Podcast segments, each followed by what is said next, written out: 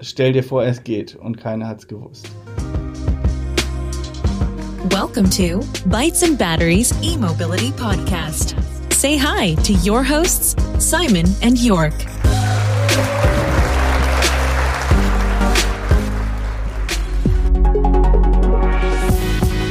Der Bytes and Batteries Podcast wird dir präsentiert von den Klickleuten, deiner Online-Marketing-Agentur für E-Mobility. Sichere dir jetzt 20% E-Rabatt. Mehr unter klickleute.de slash e-mobility.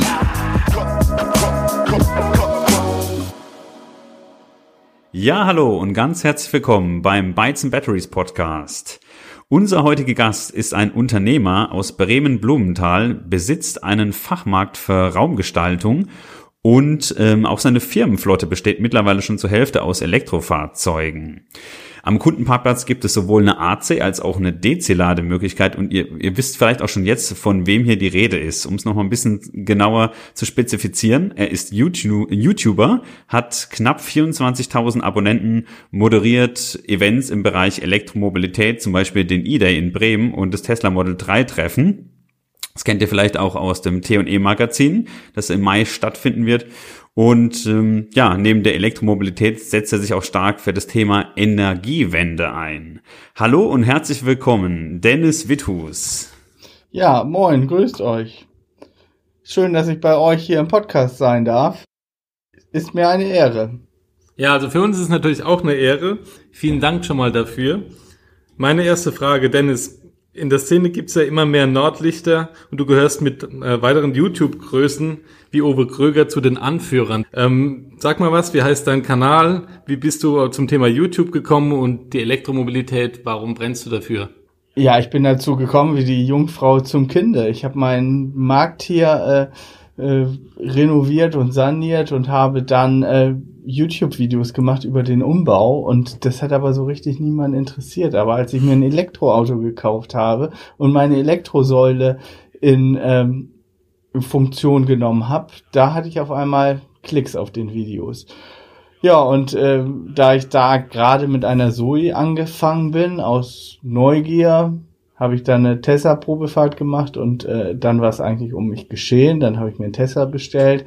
Dann habe ich ein Video veröffentlicht, wie ich den Tesla abgeholt habe. Ja, und von da ab äh, ging es dann weiter. Dann waren auf einmal Zuschauer da und so gab ein Video das nächste und ich habe eigentlich die Story erzählt von mir und meinem Tesla. Kann man es sich wagen, ein Auto mit Strom zu kaufen, also ein, ein, ein Stromer, ein Elektroauto und ist das Ganze alterstauglich? Und die Story habe ich versucht zu erzählen und ähm, ja, Fazit funktioniert. Und bist du da so ganz unvoreingenommen ans Thema Elektromobilität rangegangen? Weil ich meine, du warst ja noch gar kein YouTuber, du bist einfach ähm, gestartet mit einer, mit einer Zoe. Was hat dich denn dazu gebracht? Ja, also ich habe vorher Social Media gemacht und habe auch Videos auf Facebook und so veröffentlicht. Also mit dem Thema war ich irgendwie schon vertraut. Äh, aufs Elektroauto hat mich Neugier gebracht. Also ich, ich interessiere mich für Technik, äh, musste auch 2008 dann ganz schnell oder 2007 ganz schnell ein iPhone haben und so. Äh, wollte ich das Thema Elektroauto dann ausprobieren. Natürlich habe ich eine, ich habe eine PV oben hier auf dem Dach 107 Kilowatt Peak und die äh, Aussicht, meinen Strom selber zu machen und damit mein E-Auto zu laden, da dachte ich, das muss ich ausprobieren. Und so bin ich mit der Zoe dann angefangen, hier als Ausmessfahrzeug. Zuerst bin ich sie gefahren, ja, und dann äh, musste der Diesel auch weg und gegen einen Tesla getauscht werden. Okay, echt, echt spannend. Also York jetzt hier, damit du weißt, wer denn hier spricht. wie, wie, wie du auch bin ich Unternehmer und stelle auch gerade unseren Fuhrpark auf E-Autos um. Also wir haben jetzt zwei BMW i3S bei uns im Geschäft und einen E-Golf. Mm, und wir haben jetzt auch gerade den Bau von einer PV-Anlage beauftragt, unter anderem auch, weil wir hier im Unternehmen bei uns, bei den Klickleuten auch gerne eure Videos gucken und äh, ja, das hat uns doch irgendwie auch als Unternehmer dazu bewegt, jetzt hier nochmal nachzudenken und diese Investition zu wagen. Wie, wie einfach oder schwer war es denn für dich als Unternehmer, die Themen E-Mobilität und erneuerbare Energien jetzt bei Vitus Hammer bei euch im Unternehmen mit reinzubringen und zu integrieren? Weil man merkt ja schon, dass, dass ihr dafür brennt. Ich weiß ja nicht, wie einfach das war mit den Mitarbeitern. Also mit den Mitarbeitern ist es natürlich immer so, äh, wenn man sagt, man kauft den Elektroauto, dann kriegt man alle Vorurteile zu hören, die man so auch am Stammtisch zu hören kriegt. So, und wenn die dann mit dem Auto fahren und eine Probefahrt gemacht haben, passiert all das, was man so von YouTube kennt und von E-Autofahrern, dann ist die helle Begeisterung da. Und so ist es relativ einfach, die Leute zu begeistern. Man, man muss die Leute natürlich mitnehmen, man muss sie eine Probefahrt machen lassen. Bei mir ist es jetzt so, also ich bin damit angefangen, dann stand hier die Zoe als Ausmessfahrzeug. Da konnten alle meine Verkaufsberater dann wechselnd mit Ausmessen fahren, so dass sie gesehen haben, hey, E-Mobilität, das macht ja total Spaß, ein E-Auto zu fahren. Reichweitenangst brauchen sie nicht haben, weil so weit mussten wir mit der Zoe nie fahren.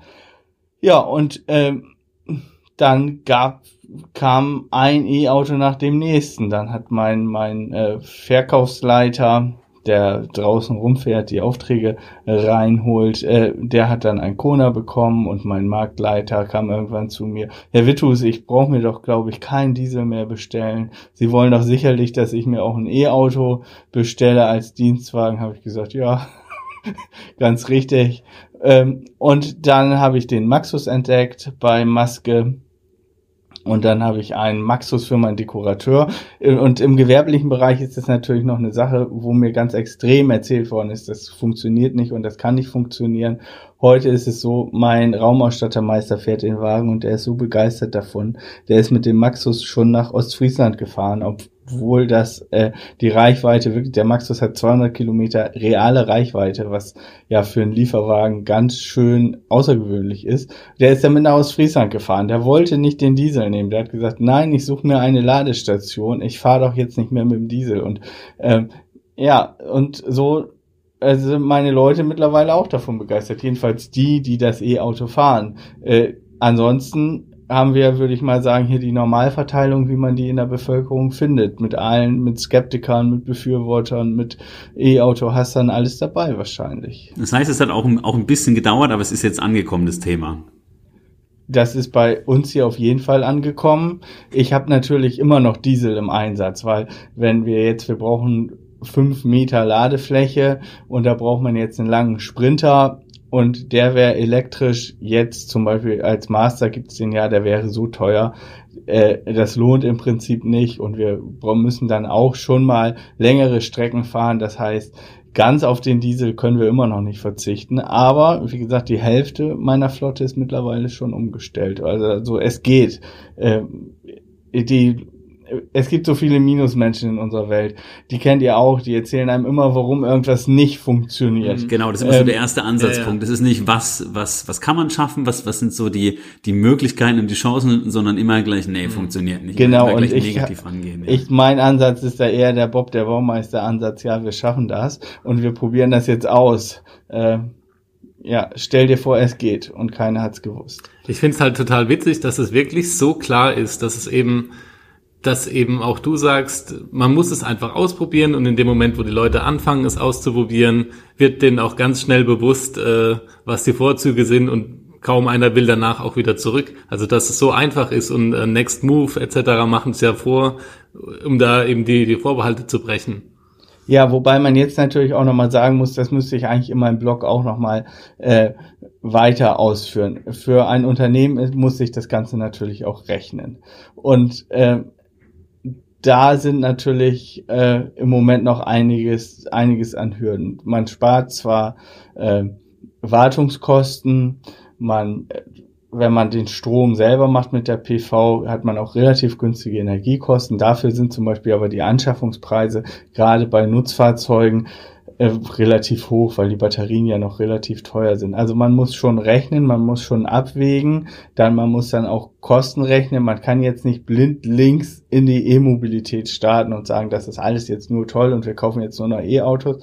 Also das ist auch schon eine kaufmännische Herausforderung äh, da einen vernünftigen Mix hinzukriegen. Und ich habe zum Beispiel jetzt das Problem hier, das muss man auch sagen, wenn ich meine Leute jetzt mal auf Geschäftsreise nach Frankfurt schicken will, äh, dann wird es schon schwieriger. Da habe ich eigentlich nur mein Tesla, der richtig langstreckentauglich ist. Ich habe noch den Kona mit dem kleinen Akku, da ist mein Mitarbeiter jetzt mit nach Hamburg gefahren, das ging auch problemlos, aber jemand, ich kann nicht einfach fremde Leute auf den Wagen setzen und sagen, fahr damit nach Frankfurt mit dem ich habe die Befürchtung, dass die dann an der Ladesäule scheitern. Also bräuchte man vielleicht noch einen Diesel und so. Also man muss das Thema schon differenziert sehen. Ich bin also keiner, der jetzt der blindlings sagt, das ist alles wunderbar und alles bestens und das können alle Unternehmen machen. Nein, man muss sich das genau angucken und einen genauen Plan haben, wie man in die E-Mobilität startet. Ja, sehr, sehr guter Punkt. Du sagst es, bei uns hat mir neulich eine Kollegin, der wir auch ähm, jetzt, sage ich mal, als Dienstwagen dann ein E-Auto in Anführungsstrichen verkaufen wollen, ein Foto von einem Model 3 Performance geschickt, äh, Long Range und sagte dann hier, ja, wenn, wenn ihr mir so einen hinstellt, kein Problem, ganz trocken. Die hat quasi auch schon verstanden, wie E-Mobilität dann funktioniert. Ähm, ja, sie funktioniert halt mit Tesla, funktioniert sie ohne Einschränkung. Ja. Und äh, mit vielen anderen Fabrikaten funktioniert sie gut, aber mit gewissen Einschränkungen. Gewisse Strecken sind einfach mühsamer zurückzulegen. In gewissen Regionen von Deutschland ist die Versorgung einfach miserabel. Wir haben noch zu wenig Schnellladesäulen und wir haben dann das Lade Kartenwirrwarr wird zwar immer weniger, aber ich kann keinen Fremden auf den Wagen, auf ein, auf ein E-Auto setzen, was nicht von Tesla ist. Mit Tesla geht das und kann sagen, fahr mal nach München. Der kommt da vielleicht nie an. Ja, das, ja, das stimmt ja, natürlich. Ja. Und wie, wie, wie siehst du es äh, in Sachen Image fürs Unternehmen? Ich meine, natürlich hat man Investitionen, aber es ist natürlich auch ein gewisses Image, ein, ein, grünes Image ist jetzt vielleicht so ein bisschen, klingt so nach Greenwashing, aber wenn man doch nach, auf Nachhaltigkeit achtet und, und zieht es, sage ich mal, durch alle Unternehmensbereiche durch, ist es natürlich auch nach außen was Positives für die Außenwahrnehmung, oder?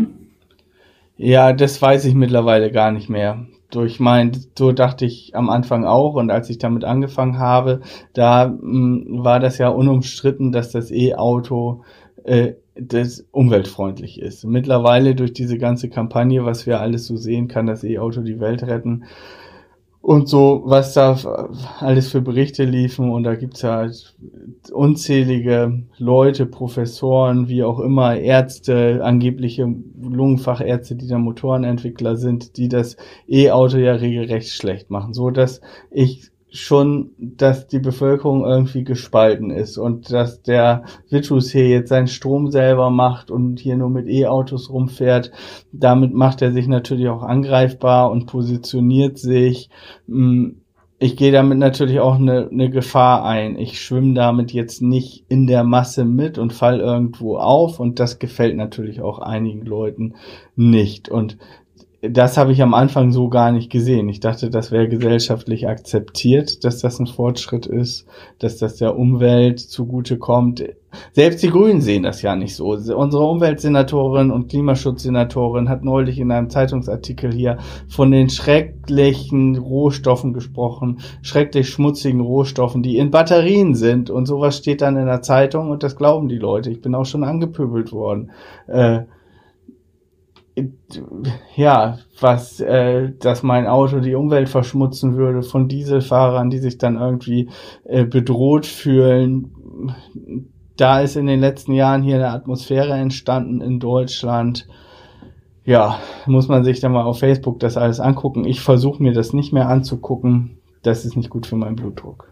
Ja, also ich finde, ich finde das, was du sagst, total auch. Also ich finde es total krass, wie hoch die Bereitschaft ist, ähm, diese, diese Sachen, also gerade mit den, mit den äh, Kobaltabbau und Lithium, Wasserverbrauch etc., ähm, wenn man sagt, es gibt wahrscheinlich genauso viel Pro- und Contra-Berichterstattung, warum die Bereitschaft für die Negativerstattung äh, zu glauben viel höher ist als das Gegenteil und auf der anderen Seite eine Loyalität zu VW und äh, anderen Betrügerunternehmen so unreflektiert ist im Gegensatz. Ja, das äh, wundert mich manchmal auch, aber ich glaube, die Leute haben einfach Angst vor Veränderung und ähm, Klimaschutz wird uns auch nicht gelingen mit Verzicht, indem wir den Leuten sagen, ihr dürft nicht mehr in Urlaub fliegen und ihr dürft dies nicht mehr, ihr dürft kein Schweinefleisch mehr essen, Rindfleisch schon gar nicht. Ähm, so funktioniert das eigentlich nicht, ähm, sondern das muss mit Lust funktionieren, das muss mit besseren Angeboten funktionieren. Ich glaube, dass äh, wir die Welt nur mit besserer Technik retten können. Äh, und diese ganze äh, Diskussion um Nachhaltigkeit und so, die ist sowieso total verlogen. Also da wird drüber gesprochen, dass die Leute nicht auf ein Kreuzfahrtschiff gehen dürfen, dann wären sie ganz schlimme Menschen und sie dürfen nicht im Flieger fliegen, das geht gar nicht. Und gleichzeitig schippern wir wirklich alles aus Asien hierher über die Weltmeere mit Schweröl. Äh, ja, da ist es viel schlimmer, ein Produkt zu kaufen, was von sonst woher kommt. Und es kommt alles fast aus Asien. Der Fisch, der in Bremerhaven anlandet, äh, der kommt nicht, der kommt nicht alles aus der Nordsee. Da äh, Fischimporte aus Asien, die da verarbeitet werden. Das glauben die Leute alles gar nicht. Und ähm, ja, das ist eine große Aufgabe für uns und wir müssen dabei aufpassen, dass, dass wir dabei fair bleiben und dass wir den, den Leuten nicht den Spaß am Klimaschutz nehmen, indem wir ihnen nur Verbote erteilen. Das führt dazu, dass unsere Gesellschaft total sich spaltet und das erleben wir ja. Man muss sich die Wahlergebnisse nur mal angucken. Ähm, Hamburg war da jetzt ja zum Glück fast die rühmliche Ausnahme. Ähm, ja, und das führt zum Erstarken auch der Leute, die das alles nicht wollen und zu extremen Parteien, die, wie wir es sehen, in der AfD, äh, die das ja, die haben wieder ein neues Thema. Zuerst hatten sie den Euro, dann waren es die Flüchtlinge, jetzt sind es unter anderem die erneuerbaren Energien. Also, ja. Ja, klar, aber wie du sagst, diese, diese Themen, die sind ja auch ähm, in dem Spektrum völlig austauschbar. Es ist einfach nur eine, eine geringe Veränderungsbereitschaft bei den Leuten einfach zu sehen. Und ähm, ich weiß nicht, wie man das adressieren müsste, aber ich glaube, da kann man der, der ähm, E-Mobilität äh, wenig Vorwurf machen. Die sind einfach denen jetzt vor die Flinte gekommen, würde ich sagen. Ähm, ich habe gedacht, wir machen jetzt mal kurz weiter mit den unseren Fragen, die wir uns hier ähm, noch notiert haben. Wir könnten natürlich stundenlang darüber äh, äh, sprechen. Klar, macht auch wahnsinnig viel Spaß. Jetzt noch mal ganz kurz zu, zu dir und deiner Firma. Wie einfach oder schwer war es denn für euch, ähm, die Schnellladepunkte aufzubauen. Vielleicht kannst du mal ein paar Worte darüber verlieren, ähm, wie es, äh, wie deine Erfahrungen in dem Zusammenhang waren und was so bürokratische Hürden in dem Kontext waren. Also, eine AC-Säule ist überhaupt kein Problem gewesen. Ich habe da, man kann natürlich zu irgendwelchen Leuten gehen, die das dann contracten und die einen Vertrag verkaufen und dann mietet man die Säule und die werben dann Fördermittel ein und verkaufen einen Wartungsvertrag. Das habe ich alles nicht gewollt. Ich bin zu meinem Elektriker gegangen, habe mir eine Mannekes-Säule gekauft. Da wusste ich, die waren robust. Ich hatte bisher noch keinen Ausfall, muss ich dazu sagen. Mannekes Standard Säule hier, Basic heißt sie, glaube ich. Dann baut man, bestellt man einen Baggerfahrer, buddelt ein Loch, legt ein Kabel rein, am besten zweites, macht ein Fundament, ähm, stellt die drauf und lädt sein E-Auto. Kostet ungefähr zwischen 8 und 12.000 Euro. Ähm, ja, das habe ich ganz einfach gemacht. Unbürokratisch. So. Ähm, nun habe ich ja immer mehr E-Autos dann in die Flotte genommen und nun war die Frage, ich möchte gerne schnell laden und jetzt wird's kompliziert. Also AC-Laden, äh, wir haben ja AC-Strom, also DC-Strom müsste aus dem Hausanschluss dann wieder umgewandelt werden. So ein äh, DC-Lader ist unheimlich teuer und schafft dann auch gar nicht mehr, glaube ich, als ist gar nicht viel schneller als dann 22 kW oder so. So, also muss man sich mit einem Energieversorger zusammentun. Und das habe ich hier gemacht mit dem örtlichen Energieversorger, mit der SWB. Da habe ich im Prinzip eine Säule gemietet. Ich zahle Miete dafür. Die steht auf meinem Grundstück, ist also halb öffentlich. Es dürfen auch andere Leute da laden. Äh, und ich zahle dafür eine Miete und habe dafür ein, ein Abkommen mit der SWB, dass ich dafür natürlich äh, Strom zum Beispiel vergünstigt bekomme. Und äh, ja, so ist das ein Teil für mich Werbung, für das Geschäft und andere können hier laden. Ich bekomme also Kunden hier ran. Äh, eine DC-Säule muss man auch sagen, hier im Blumenthal mussten die Straßen aufgebuddelt werden. Da muss häufig das Netz verstärkt werden. Also da muss man dann irgendwie den Energieversorger mit ins Boot nehmen. Und an drei verschiedenen Stellen im Blumenthal wurde die Straße aufge. Ja, das wäre jetzt meine nächste Frage gewesen. Also man hört ja immer, dass man dafür auch äh, so direkt äh, Mittelspannungsnetz äh, braucht. Also das geht wahrscheinlich auch nicht an jedem Standort so ohne weiteres. Genau, das, das müssen die alles überprüfen und ich äh, bezweifle, dass sich das rechnet. Die Leute sagen ja auch immer, dass wer, die wundern sich dann immer, dass ich dafür Geld zahle, dass hier eine DC-Säule steht. Die sagen, dafür müsstest du doch eigentlich Geld bekommen. Ja. Mein Energieversorger äh, stellt mir das anders dar. Der sagt, wir verdienen damit kein Geld auf absehbare Zeit. Wir sichern uns damit einen Markt, wir sichern uns damit Standorte. Und wenn ich, wenn ich sehe, was die hier gebuddelt haben, bin ich so froh, mhm. dass die das alles bezahlt haben. Ähm, weil das, das muss richtig teuer sein, so eine DC-Säule. Genaue Preise ist ja ganz schwer zu erfahren und wir haben ja auf YouTube im Moment auch die Diskussion über den Ionity-Preis, was darf das Ganze kosten. Oh ja.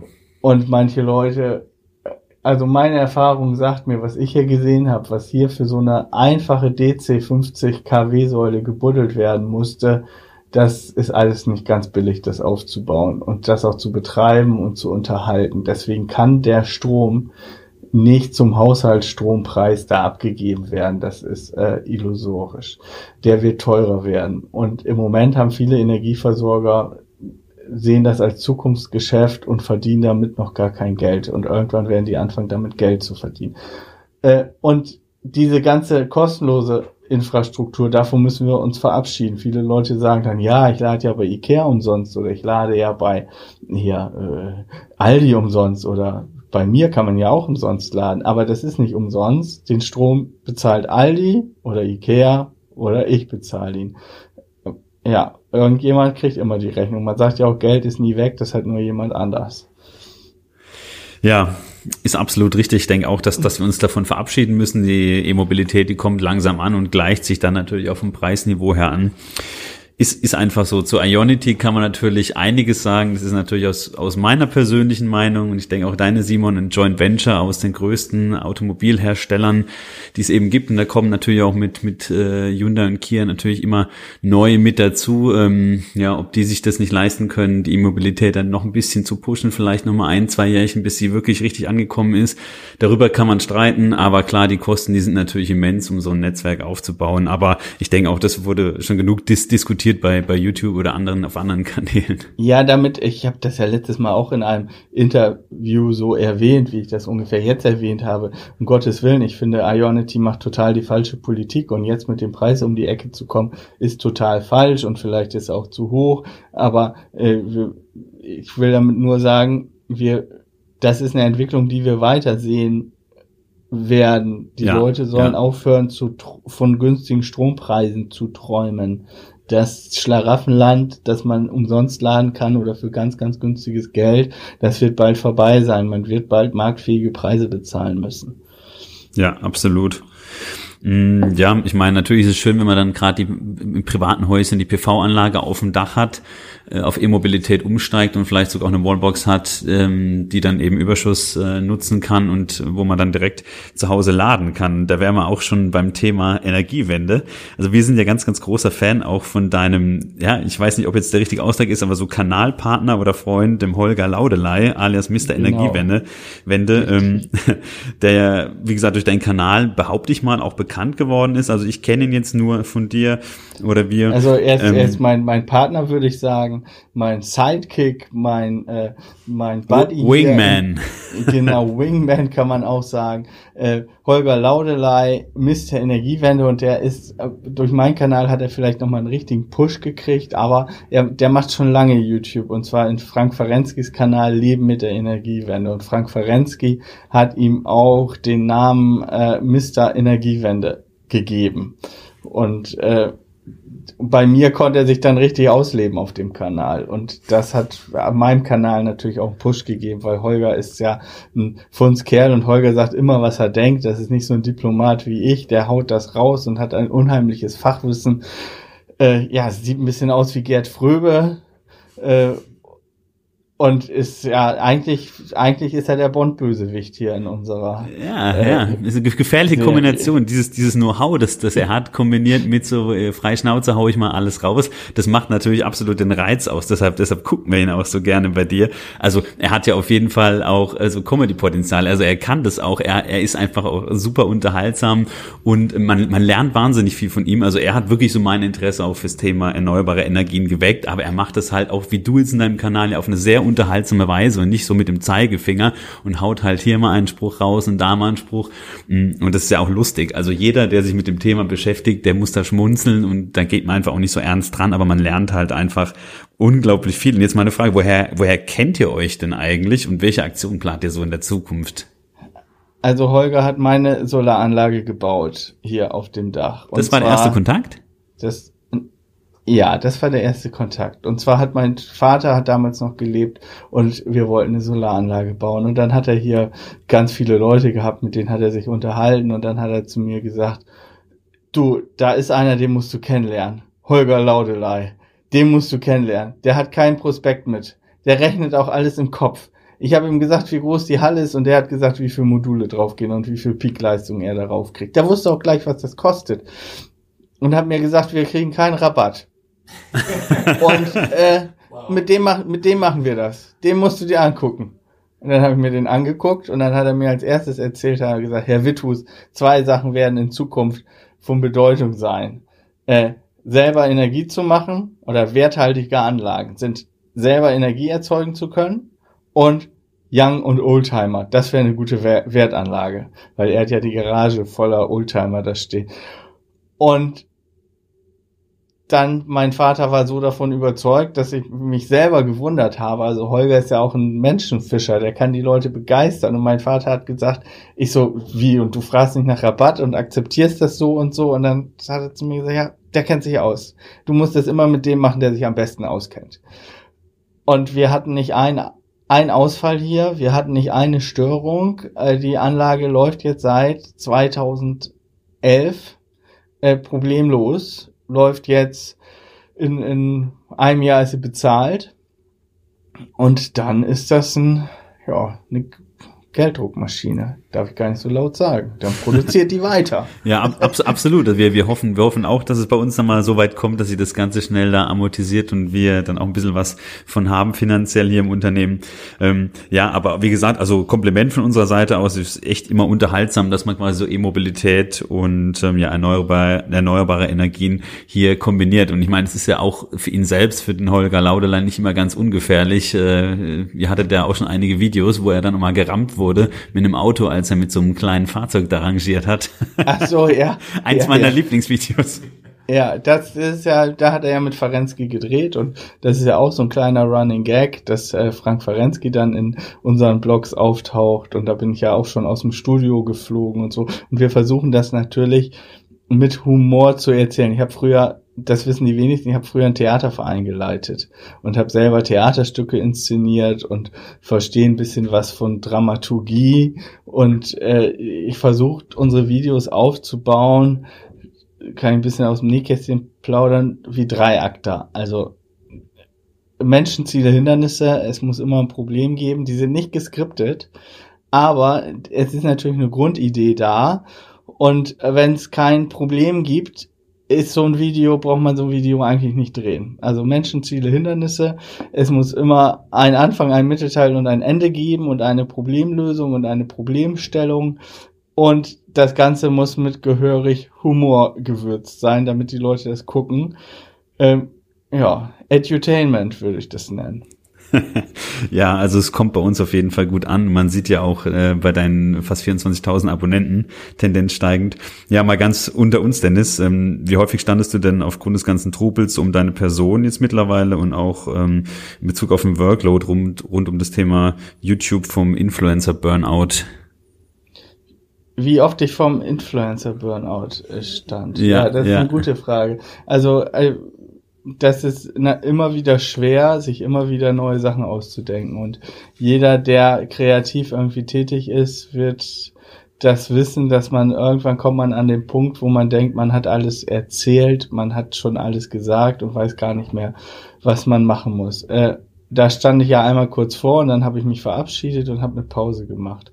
Mittlerweile nehme ich mir meine Pausen, ohne das an die große Glocke zu hängen. Äh, habe dann vorproduzierte Videos, versucht dann runterzukommen, versucht nicht an YouTube zu denken und dann mit neuen Ideen wiederzukommen. Ähm, es ist allerdings, es ist allerdings ein Problem. Das muss man ganz klar sagen, weil YouTube Pausen bestraft. Wenn du keine Videos machst, dann äh, wächst du nicht mehr. Und gleichzeitig, man muss aber, YouTube ist ein bisschen tricky, man muss auch den richtigen Rhythmus finden, man darf auch nicht zu viele, zu viele Videos machen, also die neuen Videos dürfen die alten nicht abwürgen und die Watchtime ist entscheidend. Äh, ja, und YouTube, das große Problem ist, YouTube macht süchtig, weil es die so unmittelbare Reaktion vom Zuschauer gibt. Also ich mache jetzt auch Podcast, Moin Tessa gibt's jetzt auch als Podcast. Das hat nicht annähernd so viel Suchtpotenzial, weil du nicht so direkte Rückmeldung kriegst, finde ich. Ja, ja, das können wir, das können wir bestätigen. Und erstmal vielen Dank so für die ehrliche Aussage. Ja, weil wir überlegen uns natürlich auch, wenn wir unsere Podcasts produzieren, haben wir deutlich weniger Druck und, und wir, wir machen es jetzt einmal so einmal im Monat, releasen wir eine Folge. Manchmal ähm, gibt es zweimal eine Episode pro Monat.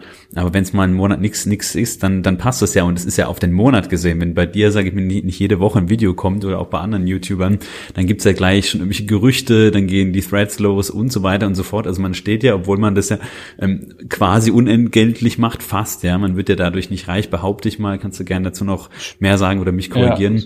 Und ähm, ja, obwohl es quasi dann ein Hobby ist, ist es ja doch ganz schöner, ganz schöner Druck, der da auf einen ausgeübt wird, auch wenn man das gern macht. Und manchmal ist ja auch schwierig zu sagen, ich mache das gern, obwohl ich diesen ganzen Druck habe. Und wie du sagst, ich denke, ohne Pausen ist es schwierig. Und selbst beim Podcasten merken wir das manchmal, dass wir dann einfach diesen Druck verspüren, jetzt müssen wir was produzieren, wir müssen hier releasen, wir müssen neue Ideen haben, dann triffst du dich, dann fährst du irgendwo hin, da geht ja auch viel Zeit drauf. Die Leute sehen ja auch oft nicht die Arbeit, die hinten dran steckt, dass man noch schneiden muss, dass du korrigieren musst, du musst dir viel, viel selber ja an angucken, viel selber bewerten. Das geht ja, auch wenn man da routiniert ist, nicht mehr so ruckig Insofern fand ich das mal super spannend oder wie, dass du jetzt hier ähm, mal so einen kleinen Einblick hinter die Kulissen gegeben hast. Ja, also zum Reichwerden kann ich eins sagen, ich wollte immer mal ein Video machen, wie ich mir mit YouTube einen Tesla leisten kann. Äh, man muss das Geld vorher verdient haben. Also äh, ja, und YouTube ist wirklich, bis man so weit ist, dass man Werbeeinnahmen hat.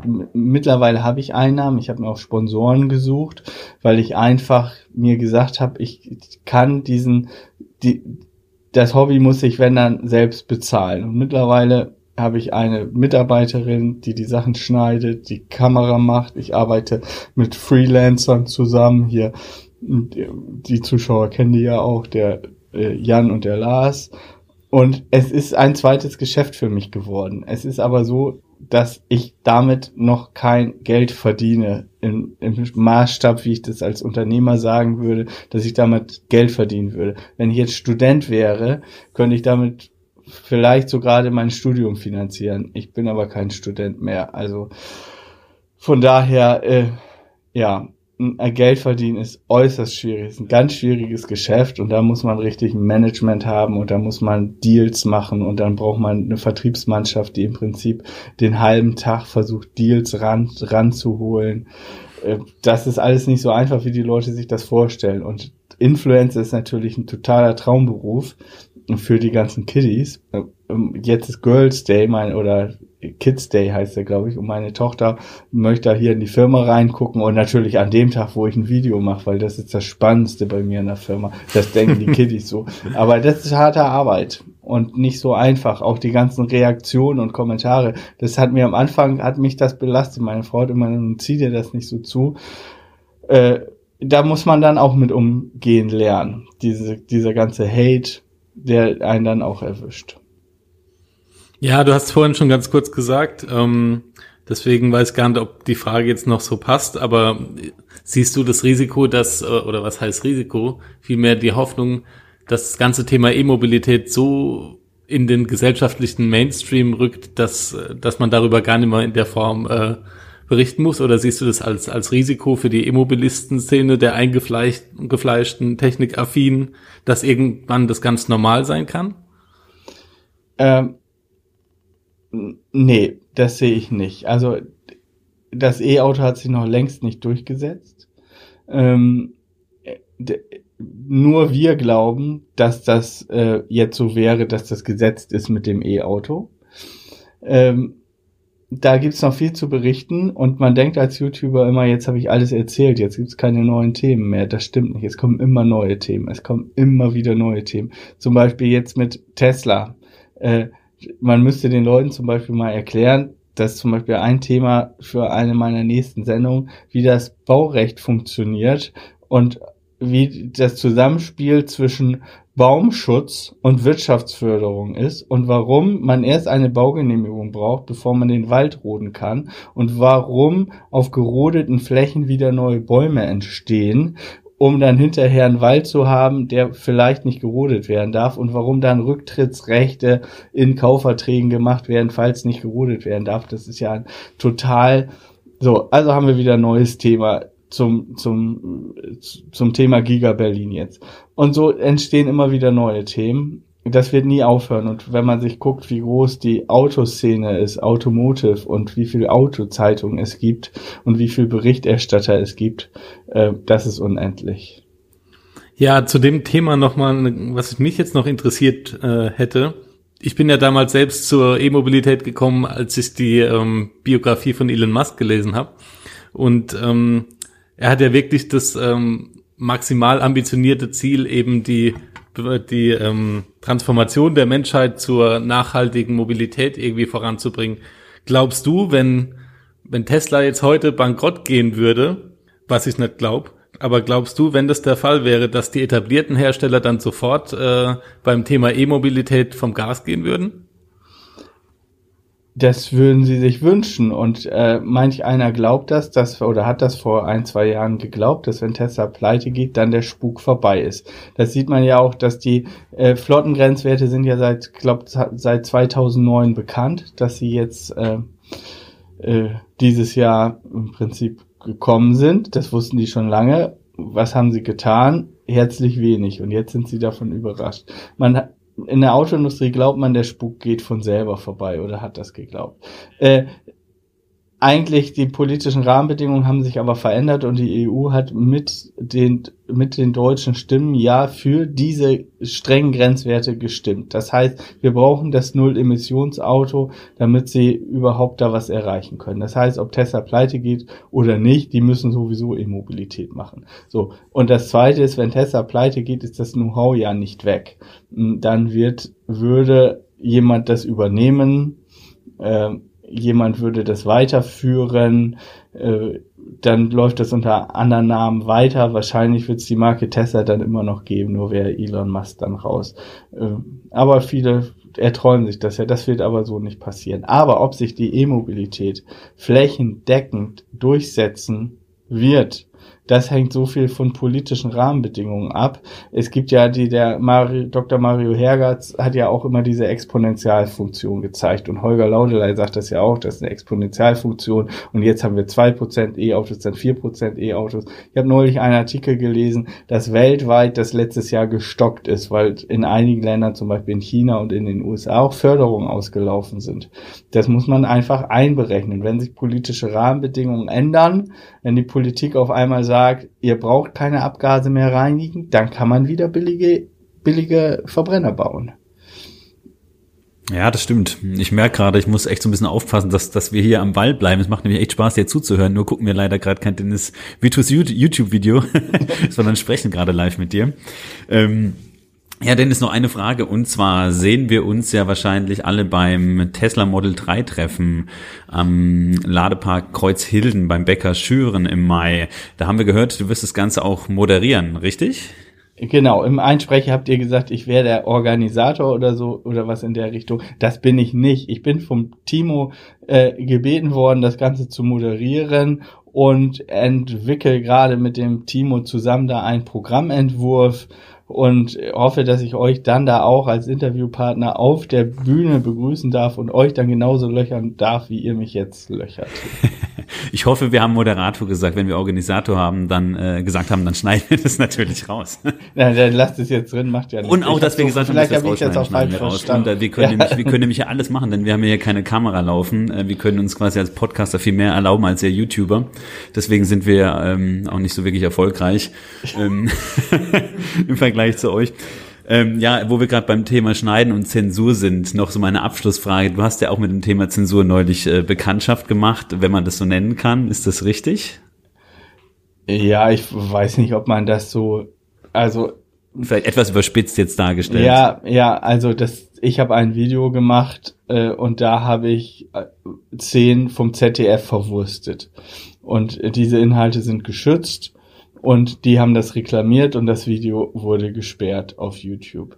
Ähm, nun könnte es sein, dass das alles vom Zitaterecht gedeckt ist und aber das ZDF hat das erstmal gesperrt und äh, da habe ich mich mit einem Video von Jan Böhmermann auseinandergesetzt und da habe ich mich ein bisschen drüber ausgekotzt und habe auch meine Kritik an den öffentlich-rechtlichen Medien äh, losgelassen. Da tritt man natürlich was los und man kriegt da natürlich auch Applaus von der falschen Seite, weil die ganzen AfD-Leute und so, die, die wollen den öffentlich-rechtlichen Rundfunk abschaffen. Ich will den nicht abschaffen. Ich woll, will nur zur Diskussion anregen, dass man damit Verschwendung aufhört. Und äh, ja, das sieht dann so aus, als wenn die kritische Inhalte nicht wollen, äh, weil andere Videos bleiben online ja, keine Ahnung. Auf jeden Fall muss da auch am Medienrecht was geändert werden, dass auch YouTuber öffentlich-rechtliches Fernsehen zitieren dürfen, ohne da einem Upload-Filter äh, zu unterliegen. Und das schränkt die Meinungsfreiheit dann doch ein bisschen ein. Also das öffentliche rechtliche Rundfunk, der darf alles, der darf irgendwie scheinbar alles nehmen. Und äh, die YouTuber können sich dann ja auch nicht richtig wehren. Einige haben auch gesagt, ich sollte jetzt einen Prozess machen und sonst was da habe ich gar keine Energie mehr, da habe ich gar keine Energie für, da einen Musterprozess zu führen oder sowas. Dafür ist das alles auch nicht wichtig genug. Ja, ist schade okay. irgendwo, aber. Ja, ja. Ja, aber man hat's ja, man hat's ja, man hat's ja verfolgt. Natürlich ist es sicher rechtlich alles so okay und und auch gedeckt. Aber wie gesagt, so die kritischen Worte, wenn man das Video gesehen hat, ähm, war es vielleicht auch dann manchen ganz recht, dass das jetzt so nicht mehr auftaucht. Naja, lieber lieber Dennis, wir danken dir ganz ganz herzlich, dass du dir hier jetzt am späten Freitagnachmittag oder frühen Abend jetzt hier nochmal Zeit genommen hast zum Wochenausklang hier mit ich, uns. Ich würde dazu nochmal gern deine ja. deine Meinung hören. Äh, glaubt ihr, ich bin mir da ja auch nicht ganz sicher, glaubt ihr, die haben das gesperrt, weil das kritisch war oder haben die einfach nur durchsucht, wo ihre Inhalte drin sind? Das ist ja jetzt die Frage. Also ich persönlich glaube, dass es eher eine, eine Kombination war. Ich denke, ähm, man, man, man wollte es sperren und man hat einen Grund gesucht, es zu sperren und der Grund war auch okay, der war auch rechtlich so in Ordnung, war gedeckt, aber ich glaube nicht, dass es deswegen gesperrt wurde, ähm, weil hier Material verwendet wurde, sondern ähm, ja, man hat einfach äh, die rechtliche Seite genutzt, um das Video zu verhindern. Das ist meine persönliche Meinung. Was sagst du, Simon? Ja, also so würde ich das auch einschätzen. Ich glaube, äh, wenn die Aussage eine andere gewesen wäre, wäre das überhaupt kein Problem gewesen. Ja, ja gut, das, das bleibt fraglich. Ich habe ja ein bisschen scherzhaft in meinem äh, Video gesagt, ich glaube kaum, dass die auf dem Lerchenberg, also beim ZDF, schon Computer haben, um sowas zu erkennen. Ich glaube, den Scherz haben die wenigsten verstanden. Ich hoffe, ich, ich hoffe, äh, der Podcast wird jetzt nicht gesperrt, aber wir, wir verwenden ja hier kein Bildmaterial und Pressefreiheit ist natürlich. Ja, genau, zu viel Thema. Kritik an, an der Behörde ZDF. Ganz genau, ganz genau. Vielen Dank. Also, liebe, lieber, lieber Dennis, nochmal von unserer Seite aus ganz herzlichen Dank, wie gesagt, dass du dir hier die, die Zeit genommen hast. Und ich hoffe, unseren Zuhörerinnen und Zuhörern hat's auch gefallen. Und äh, auch bei euch möchten wir uns ganz, ganz herzlich hier fürs Zuhören bedanken. Und ja, dann grüßen wir hier zu dritt aus Bremen und äh, ja, aus Heidelberg und wünschen euch allen noch eine schöne Zeit. Und vielleicht sehen wir uns ja bei dem einen oder anderen Treffen, sei es irgendwie in Bremen jetzt oben beim E-Day oder sei es ähm, hier beim E4 Festival am Hockenheimring, auch ein schönes Event, das hier bei uns in der Region stattfindet. E-Mobilitätstag in Sinsheim werden wir nicht sein, weil wir eben ähm, ja dann beim Tesla Model 3 Treffen vor Ort sind. Also das wird auf jeden Fall ein Riesenspaß und ein Riesenevent und da könnt ihr den Dennis natürlich dann auch live erleben und hoffentlich auch kennenlernen. Dann, wie gesagt, Grüße von uns nach Bremen und bis bald. Ja, vielen Dank, Grüße zurück und ich freue mich dann auf das Model 3 Treffen. Und vielleicht sehen wir da auch viele Zuhörer dann persönlich. Also ich würde mich sehr freuen. Vielen Dank. Äh, Gruß nach Heidelberg. Vielen Dank. Ciao. Bis dann. Tschüss. Der Bytes and Batteries Podcast wird dir präsentiert von den Klickleuten, deiner Online-Marketing-Agentur für E-Mobility. Sichere dir jetzt 20% E-Rabatt. Mehr unter klickleute.de slash e-mobility.